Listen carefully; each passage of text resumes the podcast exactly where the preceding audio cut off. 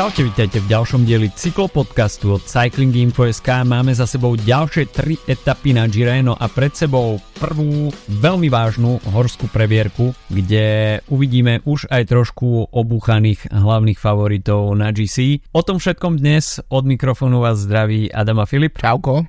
No a pokračujeme 106. ročníkom Giro d'Italia, máme za sebou etapy číslo 4, 5, 6 a videli sme pomerne rôznorodé dianie, pretože od striedačky rúžového dresu až po dážď, pády a nakoniec až po prem, premárnený únik, ktorý vyzeral byť e, veľmi nádejný, tak to všetko sa dialo v ostatných e, troch dňoch. E, tak nestrácajme čas a poďme sa pozrieť na to trošku detailnejšie. Etapa číslo 4, tak Remko Evenepoel aj s Quickstepom neklamali a boli ochotní vzdať sa hm. rúžového dresu.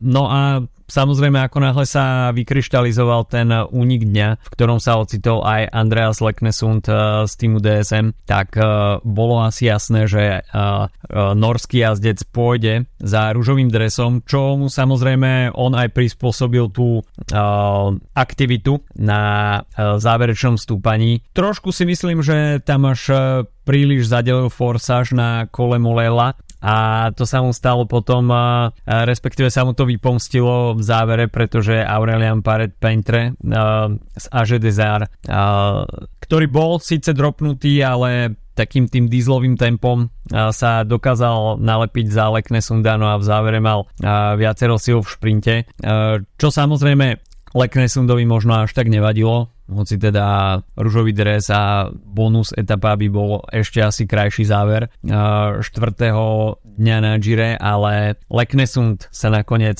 prezliekal do ružového dresu, no a a Loto Súdal si myslím, že museli byť na konci dňa spokojní, pretože Remko zaostal do pol minúty, čo je hrateľné kedykoľvek a myslím si, že uh, Súdal uh, Quickstep si aspoň teda na to nasledujúce trojdne mohol trošku oddychnúť. Áno, tak uh, navyše ešte tým, že Leknesund je mladý jazdec, tak Remkovi zobral aj biely dres, takže vlastne eh. všetky tie ako keby povinnosti spojené s uh, protokolom po etape, tak, uh, tak boli odobraté k uh, Quickstepu. Um, uvidíme inak dnes, ja som celkom zvedavý, lebo Leclerc uh, nepoznáme ho až tak dobre, ale tak vyhral etapu okolo Švajčiarska v Lani, vyhral generálku Arctic Race v Norway, samozrejme nič z toho sa nedá porovnať s, s kopcom, ako je stúpanie na uh, Campo Imperatore. Na druhej strane um, ten um, tá pol minúta plus rúžový dres, plus tá motivácia toho, že nemusí ako keby on myslieť na šetrenie síl na 3 týždne, na nejakú ako keby, um, že môže jednoducho do, tej jednej, do tejto jednej etapy dať všetko a skúsiť sa ešte o pár dní udržať v tom rúžovom drese. Neviem, akože môže sa to stať, aspoň ja to tak vidím a myslím si, že Quickstep by to stále ešte vyhovalo, pretože uh, by bolo jasné, že Lectesunda skôr či neskôr um, dropnú um, a zároveň im podrží trošku ten rúžový dres. Čo sa týka tej etapy číslo 4, tak uh, je to jeden z takých tých momentov, kedy minulý týždeň som tu hovoril o, alebo teda minulý týždeň, keď sme nahrávali začiatkom tohto týždňa, tak som hovoril o tom, ako um, mal som konečne v pondelok čas pozerať celú etapu a práve som si našiel tú, ktorá mala uh, najnudnejších prvých 100 neviem koľko kilometrov, tak práve etapa číslo 4 ukazuje, že um, niektoré um, etapy sa naozaj oplatí zapnúť v podstate so začiatkom prenosu, pretože um, to pretekanie, ktoré tam bolo a, a tie snahy o vytvorenie dierného úniku boli hrozne, no jednoducho to trvalo hrozne dlho a, a striedali sa tam jazdci, striedali sa tam skupiny, preskupovalo sa tam rôzne a nakoniec um, sa vykryštalizoval teda ten únik, z ktorého bol aj uh, bol víťaz aj nový rúžový dres, ale um, ten úvod bol možno ešte svojím spôsobom zaujímavejšie ako potom nejaká tá predfinálna, eh, ako, ako keby tie, tie vývoj tých pretekov pred posledným stúpaním. Takže uh, niekedy naozaj sa to oplatí pozrieť uh, z, z, aj takto a myslím si, že za, tieto, za toto trojdnie, druhé trojdnie, tak si myslím, že sme videli veľa zaujímavých momentov a zaujímavého pre, pretekania, v podstate konečne, a potom trošku v vážnejšom úvode um, a čo si myslím, že ešte trošku, že nevyšlo v závere, um, veľmi aktívny tam bol track, uh, jednak uh-huh. s, s Tomsom Squinchom, ktorý to podľa mňa skúšal skoro preto, práve preto, že nie je to človek, ktorého by sme definovali ako vrchára určite. Mm, a bol tam s ním, no a teraz sa podržme, Amanuel Gebrek Zabier, dúfam, že som to povedal aspoň približne, a z Eritrej, ktorý, o ktorom by sme možno čakali viac ako jednoducho fyziologicky evidentne vrchár.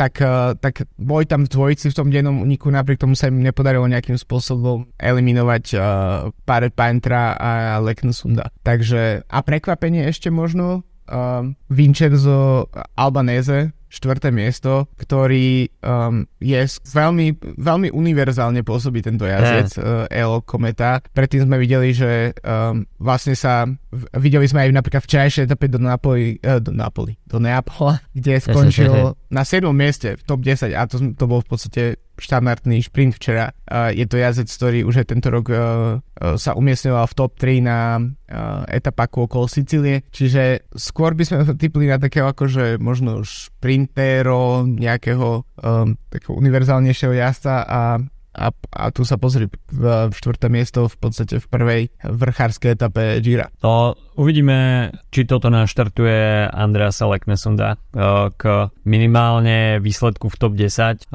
Bol už blízko podia, jednej Grand Tour. Skús si typnúť, ktoré a v ktorom roku. A, tak musí to byť štvrtá Grand Tour, predpokladám.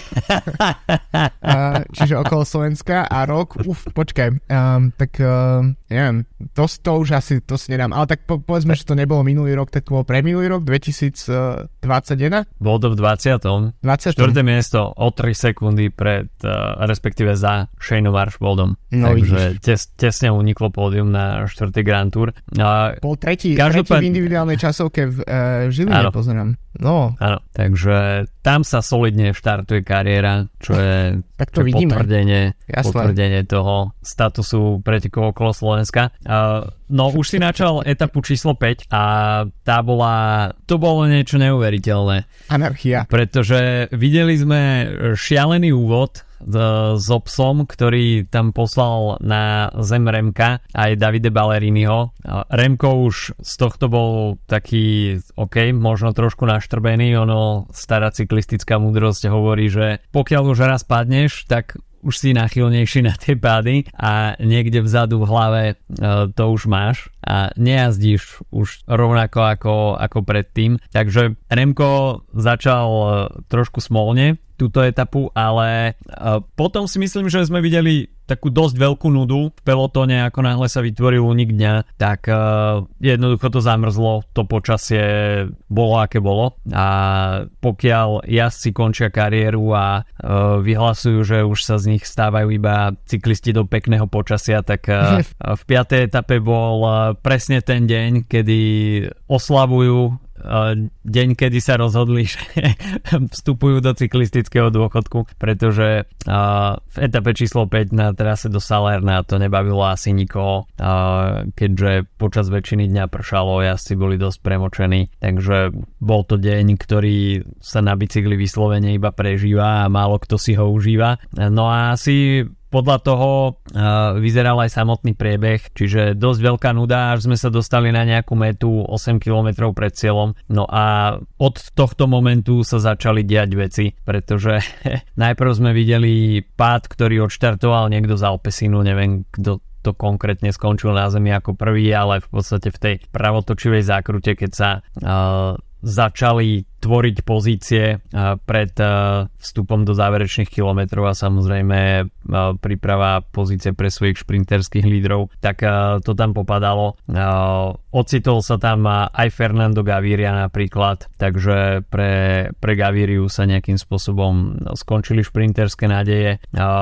V tento deň rovnako aj Pascal Ackermann, takže to šprinterské pole sa postupne začalo riediť. Potom jazdci už našťastie prekročili metu 3 km, ale toto ako keby, že príliš uspokojilo Remka Evenepula, ktorý tam potom vlastnou vinou spadol na zem. Tomu som úplne príliš nepochopil, pretože to bola vyslovene jazdecká chyba a Remko Evenepul by si mal takéto momenty postrážiť a byť trošku pozornejší. On sa tam tak hm, na môj vkus príliš nezmyselne obzrel za seba, potom sa pozrel pred seba a štrajchol niekomu o, svojim predným kolesom o, do zadného a jednoducho išiel k zemi. Ten naraz bol dosť tvrdý a, a ten pravý bok si to, si to musel odniesť. Remko aj sám po etape hovoril, že tie následujúce dni budú dosť ťažké, pretože cíti bolesť, ale lekárske vyšetrenia našťastie neodhalili žiadnu zlomeninu. Ale Remko teda odchádzal e, z diania v Salerne dotlčený ako hruška, ale ten pádový highlight prišiel vyslovene až pred cieľovou páskou, no a kto iný sa oň postaral ako Mark Cavendish. Tak to bol, ja som naozaj iba čakal na ten moment, kedy sa zjaví cieľová fotografia a v nej uvidíme Cavendisha, ktorý um, je jednoducho na zemi.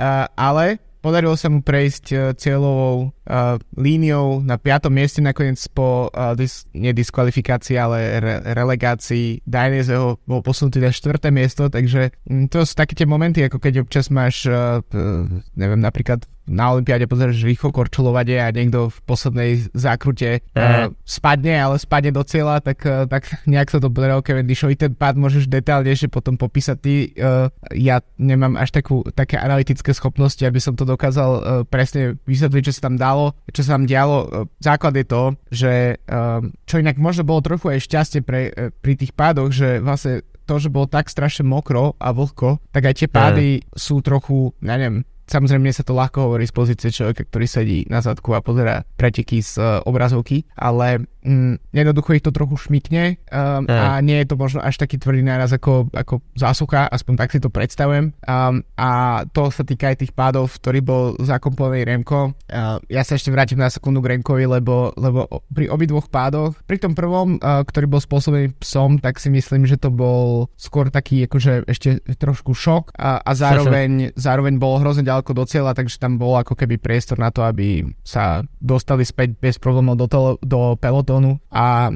že tam vlastne nebola žiadna panika, ale bol podľa mňa trochu prekvapený z celej tej situácii. A pri tom druhom páde tak to bola čisto, že frustrácia, ale uh. už až taká, podľa mňa aj podľa tej divokej gestikulácie, aj to, že si vlastne mohol dovoliť si to akože odtiahnuť, e, keďže to bolo v rámci posledných troch kilometrov, tak si to mohol odtiahnuť uh, úplne v pohodičke, tak, uh, tak, si, tak si myslím, že snažil sa vyniť úplne každého, koho by mohol viniť. že, že proste prišlo mi, že a, a ja si myslím, že to je úplne ľudské, akože taká, taká forma frustrácie, že si povieš, že Ježiš Mária. Jasné, že to není moja vina, je to vina úplne všetkých ostatných a všetko ostatného. Od poča- Celý svet je proti presne, mne. Od počasia cez asfalt až po proste um, tých uh, protijazdcov, superov. Takže ja tomu, ja tomu v zásade rozumiem, aj keď je to tak podľa mňa smiešne, že, že my si podľa mňa spájame taký nejakým spôsobom, um, že líder, alebo teda nie aktuálne líder, ale majster sveta uh, by mal tak nejak pôsobiť podľa mňa tak, um, tak dospelo. Znešenie. Hej, znešenie, presne. A Remkom je proste stále ešte zabudáme na to, že má 22 či 23 rokov a je,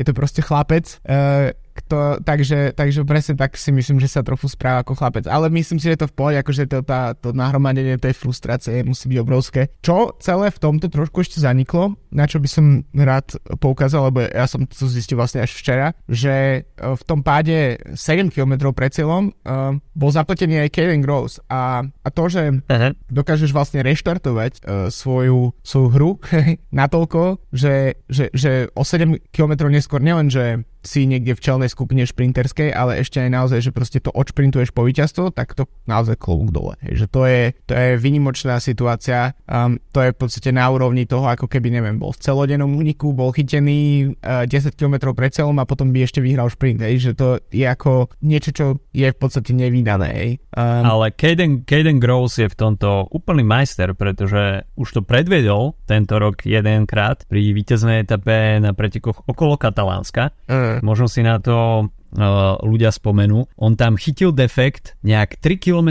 pred cieľom, menil bicykel a, a za pomoci jedného tímového kolegu to dotiahli do hlavnej skupiny a tú etapu vyhral. To je šéf. Takže, to je šéf. takže ako Caden Gross týmto potvrdil, že on je úplný majster, čo sa týka fakt vracačky do pelotónu a nielen, že do pelotónu, ale ešte vytvorenia si no, presne. Na č- pozície na čele a je to tam schopný ešte poslať full gas na pasku, takže uh, ten výkon z Katalánska zjavne nebola úplná náhoda a potvrdil nám to opäť, že ten jeho výkon a pozičná jazda v záverečných kilometroch, tak uh, to je niečo skutočne fenomenálne a myslím si, že potvrdil aj svoje šprinterské majstrovstvo tým, že v tom závere absolútne odhodil nejaké špekulovanie a vytváranie si možno ešte lepšej pozície, pretože on tam bol pustený do toho šprintu na pomerne dosť dlhý šprint. Ono to malo vyše 250 metrov, takže musel to tam poslať e, full gas pomerne dosť skoro a nemal inú možnosť sa tam za niekým vyviesť, takže skutočne hrubou silou to tam e, dokázal poslať na pasku a Jonathan Milan a Mats Pedersen nakoniec nestačili. Ešte keď sa vrátime k tomu pádu Marka Cavendisha, tak uh, on tam takisto doplatil na tie klské biele čiary, no. uh, ktoré boli teda v Salerne mimoriadne klské, pretože mu tam šmyklo zadné koleso, kedy nastupoval a mal tam ten jeho povestný kick a naberal pomerne dobrú uh-huh, rýchlosť. Uh-huh. Takže ono kebyže sa mu nešmykne to zadné koleso, tak ten šprint by vyzeral úplne ináč a Mark Cavendish by možno bol schopný uh, vyhrať túto etapu, ale stal sa úplný opak a teda Cavendish sa tam takisto začal proste obzerať tak nejak vedľa seba na zlomok sekundy a potom tam stratil kontrolu nad tým, čo sa deje vedľa neho a Alberto Dainese, no to tam poslal takým Cavendishovským štýlom, no ako s, pravej bariéry sa zrazu ocitol e, ako jazdec najviac jazdiaci vľavo, takže skryžil mu cestu, Cavendish do ňoho brnkol predným kolesom a už išiel ako pimbalová loptička, takže mm. uh, Filippo Fiorelli si to tam na pravej bariére potom uh, zlízol a v podstate... Ale tiež to udržal ako pán. Teda. Udržal to ale ten, tá jeho pravá ruka dostala skutočne zabrať. A opäť sa potvrdilo, že ľudia absolútne nejdú na preteky s tým, že, že by si nejak užili ten šprinterský záver, ale idú si tam fotiť, uh, respektíve natáčať videá, takže keď netrčali celé ruky, tak trčali aspoň telefóny a uh, ten škodoradostný môj pohľad, keď uh, letelo zo pár telefónov na zem. Po kontakte Filipa Fiorelliho s bariérou, tak uh, bol celkom veľa vravný, ale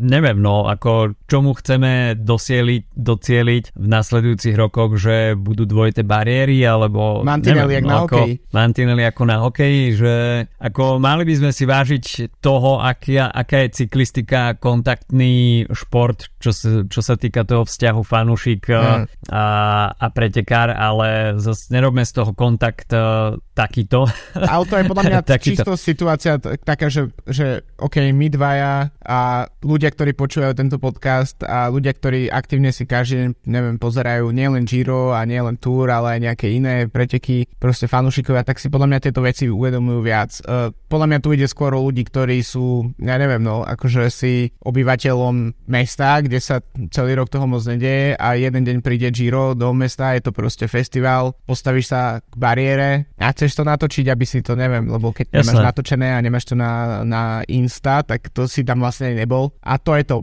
Takže tak, takto akože edukovať podľa mňa ľudí, ktorí vlastne neprichá, ktorí nevidia napríklad tie ostatné pády, ktoré sa dejú počas roka alebo podobne, ktoré si to možno neuvedomujú, tak je ťažké. A, a my ja to takto akože myslím si, že nemá zmysel apelovať na posluchačov nášho podcastu, lebo to sú ľudia, ktorí si to uvedomujú. Takže to je také ako, ak, chcem, ak chceme, aby ten šport zostal jednoducho v teréne, čo ho robí unikátnym, tak, tak to asi je niečo, čo, no neviem, no neviem, ako sa dá edukovať naozaj, že, lebo, lebo ľudia sú takí, že aj keby tam 20 ľudí s megafónmi chodilo a bol tam 50 obrazoviek, na ktorom bolo všade, že neviem, schovajte si svoje telefóny alebo podobne, tak aj tak by sa našiel nejaký oný degeš, ktorý by proste to spravil, takže Jasné. vieš. Ono, až chcete recept na peknú fotku s pretekov, tak zamierte na náš Discord. Vynikajúco. kde diskutujeme o pretekoch a rozoberáme tam rôzne témy a bavíme sa na cyklistických memečkách a tak ďalej. No a Filip tam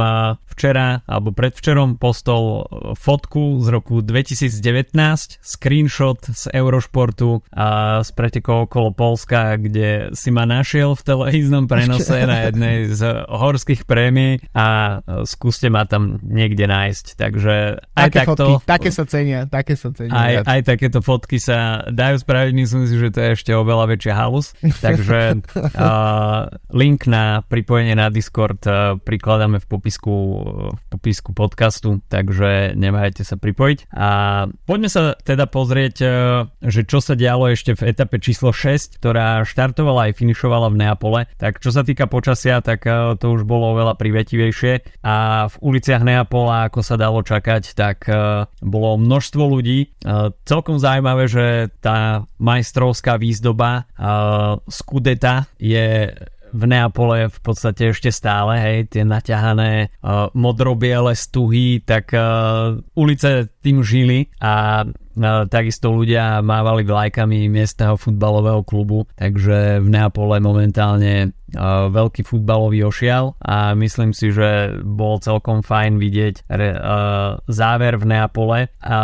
Alessandro De Marchi a Simon Clark, tak uh, zlomili srdiečka uh, veľkému množstvu cyklistických priaznivcov, pretože konečne to vyzeralo, uh, že únik bude sláviť úspech, ale Alessandro Demarchi, on potom aj v rozhovore po etape hovoril, že v tom záverečnom šprinte by na Simona Clarka nemal, takže spravil asi prvýkrát v kariére to, čo spravil a teda, že začal taktizovať a nakoniec necelých 300 metrov pred cieľom o, bola táto dvojica pohltená hlavným polom, kde sa už pripravoval záverečný šprint a v podstate ako náhle boli pohltení, tak už sa šprintovalo. Fernando Gaviria to tam poslal na dlhý šprint, ale o, zaujímavé, že ako táto dvojica dvojica v podstate prešustrovala ten, eh, ten náskok, no. pretože oni do posledného kilometra mali, vstupovali s náskokom asi 200 metrov, že tam skutočne stačilo by udržať tempo a jednoznačne by uh, sa jeden z dvojice Clark a Demarky radoval z víťazstva, ale tam sa začalo dráharsky taktizovať a to sa im nakoniec uh, vypomstilo, takže od takto skúsených harcovníkov by som čakal trošku iný prístup, ale OK, no Alessandro Demarky si už asi povedal, že um, možno radšej to risknúť ako, ako skončiť druhý hmm. ale neviem, no, ako čakal som iný prístup. Uh, hej, pretože už naozaj nejakých 5-6 km do cieľa to vyzeralo veľmi, veľmi dobre pre, pre nich dvoch. A plus je tam ešte zaujímavé to, že sú to bývalí tímoví kolegovia, že ma, sú rovnako uh-huh. starí, že, takže tá spolupráca vyzerala v zásade do nejakých posledných pár kilometrov úplne bezchybne dokonca cieľene, aspoň podľa komentáru uh, v televízii, tak, uh, tak dropli vlastne svojich kolegov z denného úniku práve preto, lebo boli najsilnejší a, a išli do toho naplno a presne, no, myslím, že Demarky to trošku... Demarky podľa mňa myslel trochu aj na to, že um, jednoducho je tam možnosť Michael Matthewsom za jeho chrbtom, um, že trošku tá, tá, to, to tímové ten tímový duch tak tam nejakým spôsobom mu fungoval v pozadí, pretože inak si neviem predstaviť, že že ako by to, um, ako by to inak vysvetloval v podstate to, že začal trošku taktizovať. Uh, veľká, veľká škoda podľa mňa, pretože to by pridalo tej etape trošku ešte viac také no, pre, prestíž, prestíže. Na druhej strane, uh, akokoľvek sa to skončí, či, je, či prehrou úniku alebo um, víťazstvom úniku, tak uh, ten, um, to napätie, ktoré tam tých posledných kilometrov bolo, tak bolo fantastické. Akože to naozaj sa dalo pozerať a bola to veľká dráma. A celkovo táto etapa. Možno sa po väčšinu času nič nedialo, ale podľa mňa televízne to bola jedna z najkrajších etap, ktoré si pamätám za poslednom obdobie. Jednoducho okolie Neapola, uh, Vezu a všetko,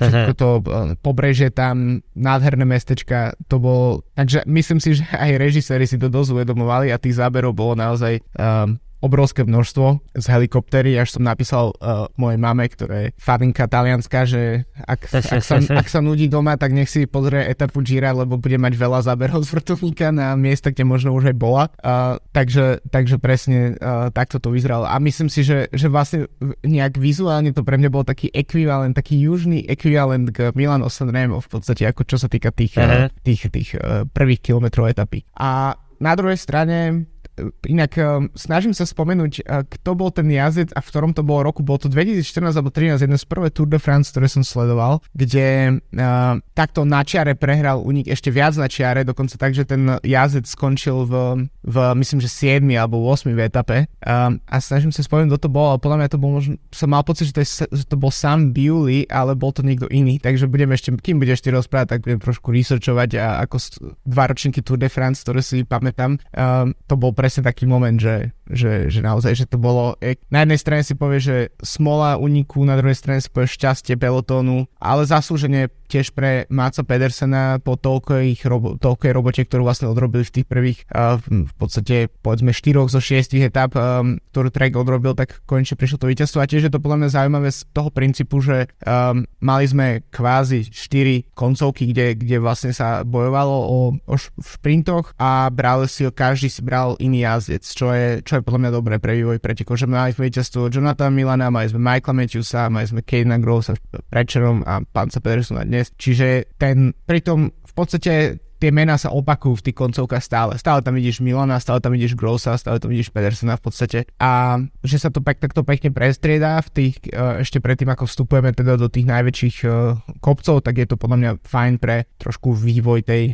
šprinterskej súťaže. Tým nemyslím teraz akože či klameno dres, ale, ale tak všeobecne pre to, aby to nebolo monotónne jedno, jednoducho. No keď si spomenul sama Biuliho, tak uh, s ním mám jas okolo Polska, jednu spomienku a neviem, či to nebolo práve na tom stúpanie, odkiaľ si mi ty poslal ten screenshot.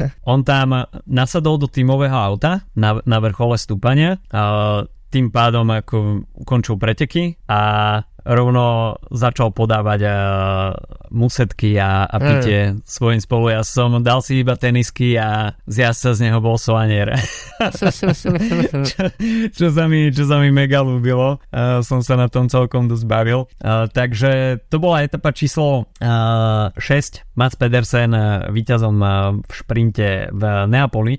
No a skôr než sa pozrieme na nasledujúce 3 dni, tak eh, si spravíme krátky coffee break s partnerom nášho podcastu Slovenskou pražiarňou kávy Kofeín. A včera som eh, otvoril nový balík eh, Papuji Novej Gvinej. A musím sa priznať, že nezisťoval som u Peťa Saba, či je to nejaká káva, ktorá ešte nejakým spôsobom eh, je skrytá pod rúškom tajomstva a pripravuje sa nejaká novinka, alebo je to Papua Nová Gvinea Sigri, ktorú má kofeín už vo svojej ponuke, ale tým, že nám Peťo posiela svetle praženie, tak mi to nejakým spôsobom nedávalo úplne, úplne dielik do skladačky, pretože uh, Papua Nová Gvinea Sigri uh, je v ponuke kofeínu vo Full City, čiže prážená na espresso.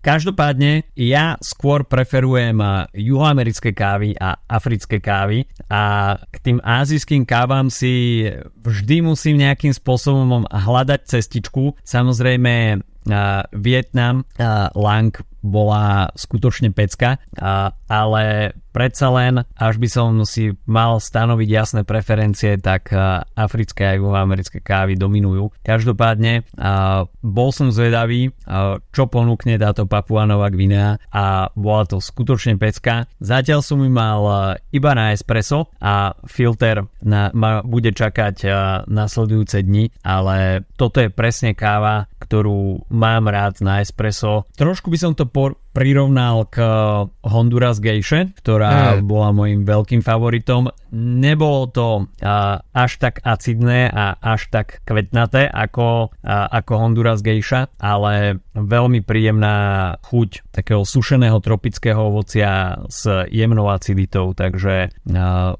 Uvidíme, čo sa z tohto vykluje, že či to iba bola svetloprážená Papuanová Gvinea, ktorá je v ponuke, ale vo Full City roaste, alebo kofeín pripravuje niečo nové. Každopádne tento víkend bude Deň Matiek. Ak nestíhate už objednať kávu pre svoje milované mamy do nedele, tak uh, uh, to môžete spraviť samozrejme aj neskôr. Aj späť, minimálne, minimálne si myslím, že, že nejaká nedelná, nedelná kávička so svojou mamou, pokiaľ uh, ju máte v dosahu, patrí, patrí k, ku koloritu Dňu Matiek, takže týmto pozdravujeme uh, v predstihu aj, aj mami, pretože uh, bez nich by to bolo veľmi ťažké No a kofeín, samozrejme im ďakujeme za partnerstvo nášho podcastu, takže najlepšia káva. Presne tak. Kofeíne. Uh, a ja som celý nadšený, lebo som našiel uh, jazda, o ktorého som myslel, bol to Jack Bauer, čiže správne som, ah, okay. správne som krajinu identifikoval, ktorý v 2014, to znamená, že to je asi druhá alebo tretia Tour de France, ktorú som tak intenzívnejšie sledoval, asi druhá, uh, a tak bol chytený uh, naozaj na záver po 222 uh, kilometroch v úniku a skončil 10. v etape ešte v tom šprinte. To naozaj bol, že uh, veľký, veľký heartbreak Takže aj toto sme mohli sa vysporiadať s tým a môžeme prejsť po, do toho, čo nás čaká na Gire v najbližších dňoch. No poďme sa pozrieť na profil etapy číslo 7, ktorá bude finišovať na Gran Sasso d'Italia, alebo teda Campo Imperatore, kde sa pozrieme po 5 rokoch. V roku 2018 tam finišovala etapa, no a pripísal si tam víťazstvo Simon Yates. To ešte bol vo veľkom laufe a začínal tam svoju dominanciu na tom ročníku, avšak potom ho sfúkol zo stola kto iný ako Chris Froome svojim mohutným atakom na kole delle Finestre. To je ale už minulosť. No a na Campo Imperatore sa bude hľadať nový hrdina v etape číslo 7. si budú musieť zdolať počas sedmičky 3900 výškových metrov, no a okrem Gran Sasso d'Italia bude na programe dňa aj stúpanie Roccaraso a Kalašo. Takže a, okrem výškových bodov samozrejme aj veľa bodov na vrchárskych prémiách, o ktoré bude mať a, eminentný záujem a, Tibo Pino. No a pomaličky sa nám ale definitívne začne kryštalizovať a, aj ten okruh favoritov na uh, vrchársky dres. Etapa číslo 8, tak tá bude mať uh, úplne iné razenie a finish vo Fossobrone príde po 207 km. Uh, tých záverečných 50 km bude dosť klasikárskych, ale vyčnevať tam bude Monte delle Cesane s dĺžkou 7,8 km v priemere sklon 6,5% a bude to veľká výzva pre šprintérov. Uvidíme, či sa tam nejaký tým odhodlá osoliť tempo, aby sa eliminovali šprintéri typu Caden Gross, uh, Mark Cavendish, uh, prípadne Fernando Gaviria. Veľkým adeptom na takéto tempo by mohol byť Trek, prípadne Jayko Alula. Samozrejme v prospech Matca Pedersena, respektíve Michaela Matthewsa, jazdci, ktorí už zaznamenali etapové víťazstva na tohto ročnom Gire, ale s prihliadnutím na etapu číslo 9 by som vôbec nebol prekvapený, až by tá osmička bola opäť príležitosťou pre únik, pretože etapa číslo 9 bude individuálna časovka na 35 km, finish bude v Česéne. Bude to, dá sa povedať, absolútna placka nastúpaných bude iba 50 metrov, čiže absolútne zanedbateľné množstvo výškových metrov. Favoriti budú čisto časovkársky špecialisti, čiže Pipo Ganna, Štefan Kung, Remco Evenepoel a, a spol. Takže môžeme dať tipy na etap. Dajme tipy, tak podľa mňa dnes uh, nevolím rozumom, ale srdcom, takže Tibo Pino. Uh, oh. za, za, uh, potom uh, 8. etapa, podľa mňa uh, únik s rýchlým dojazdom Magnus Kort okay. a, a deviatá etapa, no tak ja si myslím, že to bude Remko. Akože sedelo by to možno asi viac Ganovi, ale myslím si, že Remko je, je videli sme v tej prvej časovke, že je, je dokonca v inej galaxie od Gan. OK. Uh, ja by som dal sedmičku Santiago Buitrago. Mm. Uh, etapa číslo 8, verím v únik a mohol by sa tam zapliesť uh, Simone Konzoni a etapa číslo 9 Pipo Gana. No, aspoň sme si každý Talianská dali, vlna každý musí sme dali ostať zachovaná. Presne tak. OK, takže toľko na dnes.